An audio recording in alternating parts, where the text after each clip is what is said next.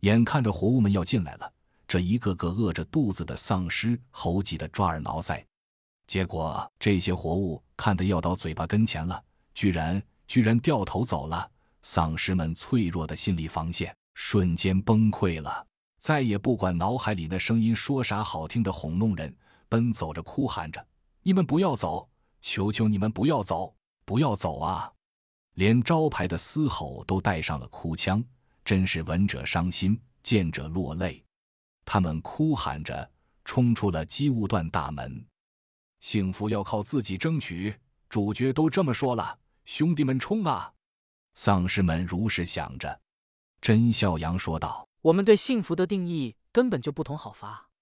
谢不乱拽台词。带头的是四只追猎者，一出门，远远发现亲人们站着不走了，大喜之下，火急火燎要上去拥抱。结果亲人们更热情，第一时间就送来了十二点七毫米高频两用机枪弹和二十毫米速射炮弹，随之而来的是大口径火炮的轰鸣。丧尸们聚集着从门口涌出，而热情如火的弹药正好呈扇面向着这个狭小的区域集火。那一条火边就像滚烫的刀子切进了黄油，融化了接触到的一切。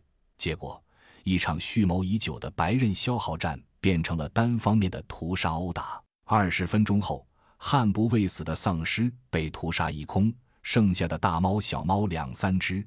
成了甄孝阳等神枪手的活动靶，端着狙击步枪，一枪把一只企图逃窜的长蛇怪爆了头之后，甄孝阳再次下令整体推进。坦克从一字阵型变为二路纵队，扎住机务段大门两侧。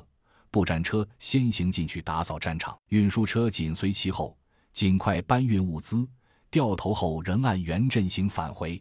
这一次。甄孝阳的思想得到了迅速贯彻落实，所有车辆人员第一时间执行了他的战术。仅仅二十分钟后，他们就搬空了机务段的库存，兴高采烈地踏上了归途。所有人都对甄孝阳的指挥若定深表钦佩。早先对甄孝阳的指挥不屑一顾的一营营长，至此方觉心悦诚服。传达完命令，放下通话器后，喃喃自语道：“原来真是高手。”不是青铜水平钻石嘴的喷子，厉害，服！